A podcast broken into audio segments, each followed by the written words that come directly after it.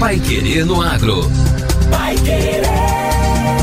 O Jornal do Agronegócio. 91,7. Os preços de comercialização das hortaliças ficaram mais baratos no mês de junho na maioria das ceasas, as centrais de abastecimento.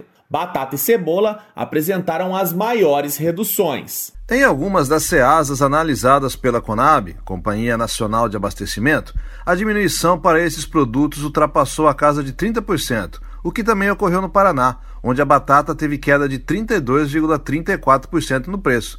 O estado também registrou redução de valores na cebola, que foi de 20,43%, na cenoura, de 5,88% e na alface, de 4,60%. As informações são do novo boletim ProHort, elaborado pela Conab.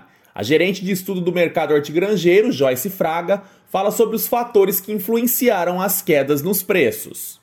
A redução de preços para a batata está associada à grande oferta da safra das secas, que está abastecendo atualmente o mercado, e a já entrada em pequena quantidade ainda da safra de inverno nas centrais de abastecimento, e com isso temos esse movimento de queda de preços.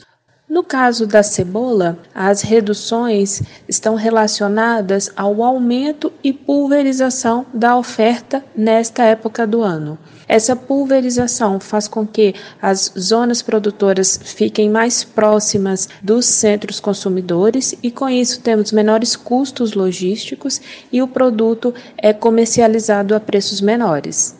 Entre as frutas analisadas pela Conab, destaca-se a redução de preço para a laranja, explicado pela baixa demanda, aliada também à menor qualidade das frutas e o tempo frio em diversas regiões do país. Sérgio Desen, diretor de Política Agrícola e Informações da Conab, explica que a baixa demanda, aliada à menor qualidade das frutas e o tempo frio em diversas regiões do país, puxou o preço da laranja para baixo. Desen também comenta a influência desse mercado na economia na maioria dos preços, tanto das hortaliças quanto das frutas, a gente não vê um aumento substancial de preço. Pelo contrário, principais hortaliças, com exceção do tomate, tiveram uma redução de preços. A mesma coisa está acontecendo com as frutas. É lógico, existe o fator clima. Com o frio, as pessoas consomem menos produtos frescos, produtos gelados, entre aspas, né? E procuram os produtos mais quentes. Mas é um movimento de preços que contribui para o controle da inflação do país, principalmente a inflação dos alimentos. No movimento contrário, a maçã teve alta nas suas cotações. A elevação é influenciada pelo maior controle de oferta da fruta pelos classificadores em meio ao fim da colheita da variedade Fuji. Nos próximos meses, os preços podem ser mantidos e terem pequenos aumentos de acordo com a capacidade dos classificadores em controlar a oferta via utilização das câmaras frias. Já as exportações dessa fruta, nos seis primeiros meses deste ano, subiram 79,7% em relação ao primeiro semestre de 2020, chegando a um volume comercializado de 92.900 toneladas. Vai querer no agro. O Jornal do Agronegócio. O governo estuda proibir pesca nos rios do Norte Pioneiro. Diante da crise hídrica na bacia do Rio das Cinzas, no Norte Pioneiro, o Instituto de Água e Terra, órgão vinculado à Secretaria de Desenvolvimento Sustentável e do Turismo, estuda as medidas para evitar danos ambientais no local. Os rios da região estão bem abaixo da cota média, cuja medição é feita de acordo com o volume de chuvas. O Norte Pioneiro é uma região tipicamente agrícola e representativa para o lazer, recreação e pesca. Entre as medidas de emergência que podem ser tomadas devido ao baixo nível dos rios está a proibição da atividade pesqueira, para garantir a preservação da fauna nativa e suspensão de emissão de outorga para uso da água para irrigação. O IAT fez a medição do nível dos rios em todo o estado e os dados são atualizados toda semana no site do Instituto através do sistema de, do Hidroinfo Paraná. Somente na bacia do Rio das Cinzas são 15 estações fluviométricas que mostram nível abaixo da cota de alerta hídrica em 75% dos pontos analisados.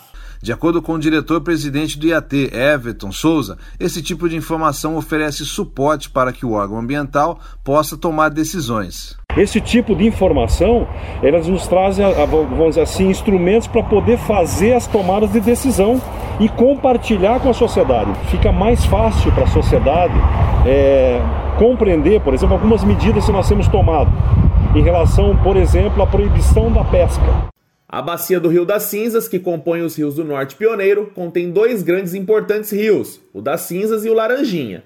A área total deles representa 8% do território paranaense, onde vive população estimada de 500 mil habitantes. Segundo o chefe regional do IAT de Cornélio Procópio, João Carlos Ferreira, a crise hídrica na região é uma preocupação do IAT há mais de um ano. Enquanto as políticas públicas não são oficializadas, é preciso que as pessoas tenham conscientização para não comprometer a população futura de peixes. Segundo Ferreira, as matrizes nativas do estado podem ser prejudicadas caso sejam retiradas das águas nessa crise hídrica. A região é bastante rica em espécimes de peixes nativos, como pintado, dourado, barbado, curimba, piapara, piava e pacu. O rio Laranjinha está com apenas 33% da cota média de água isso significa que a população de peixes perdeu 67% do seu habitat natural. A cota média do rio é de 124 centímetros e atualmente está com apenas 42 centímetros. No trecho do Rio das Cinzas, na ponte que liga Bandeirantes a Andirá, o nível da água está em 34 centímetros, diante de uma cota média de 90 centímetros, o que representa 37% da normalidade. Neste rio, existe a captação de água ainda para abastecer os moradores de Bandeirantes, Tomazina e Andirá. Agora, no Pai Querendo Agro. Destaques finais. Cresce o consumo de café solúvel no Brasil. O consumo de café solúvel no Brasil vem em constante crescimento nos últimos anos e o desempenho se repetiu no primeiro semestre de 2021. No acumulado de, Rio de janeiro a fim de junho, os brasileiros consumiram o equivalente a 478.182 sacas de 60 quilos do produto, apresentando alta de 2,2% na comparação com o mesmo período do ano passado, segundo o levantamento da BIX, que é a Associação Brasileira da Indústria de Café Solúvel. Um dos fatores que tem contribuído para esse cenário é a redução de aproximadamente 45% no consumo de café instantâneo importado, consequência da preferência pelo produto nacional que vem ganhando mais qualidade.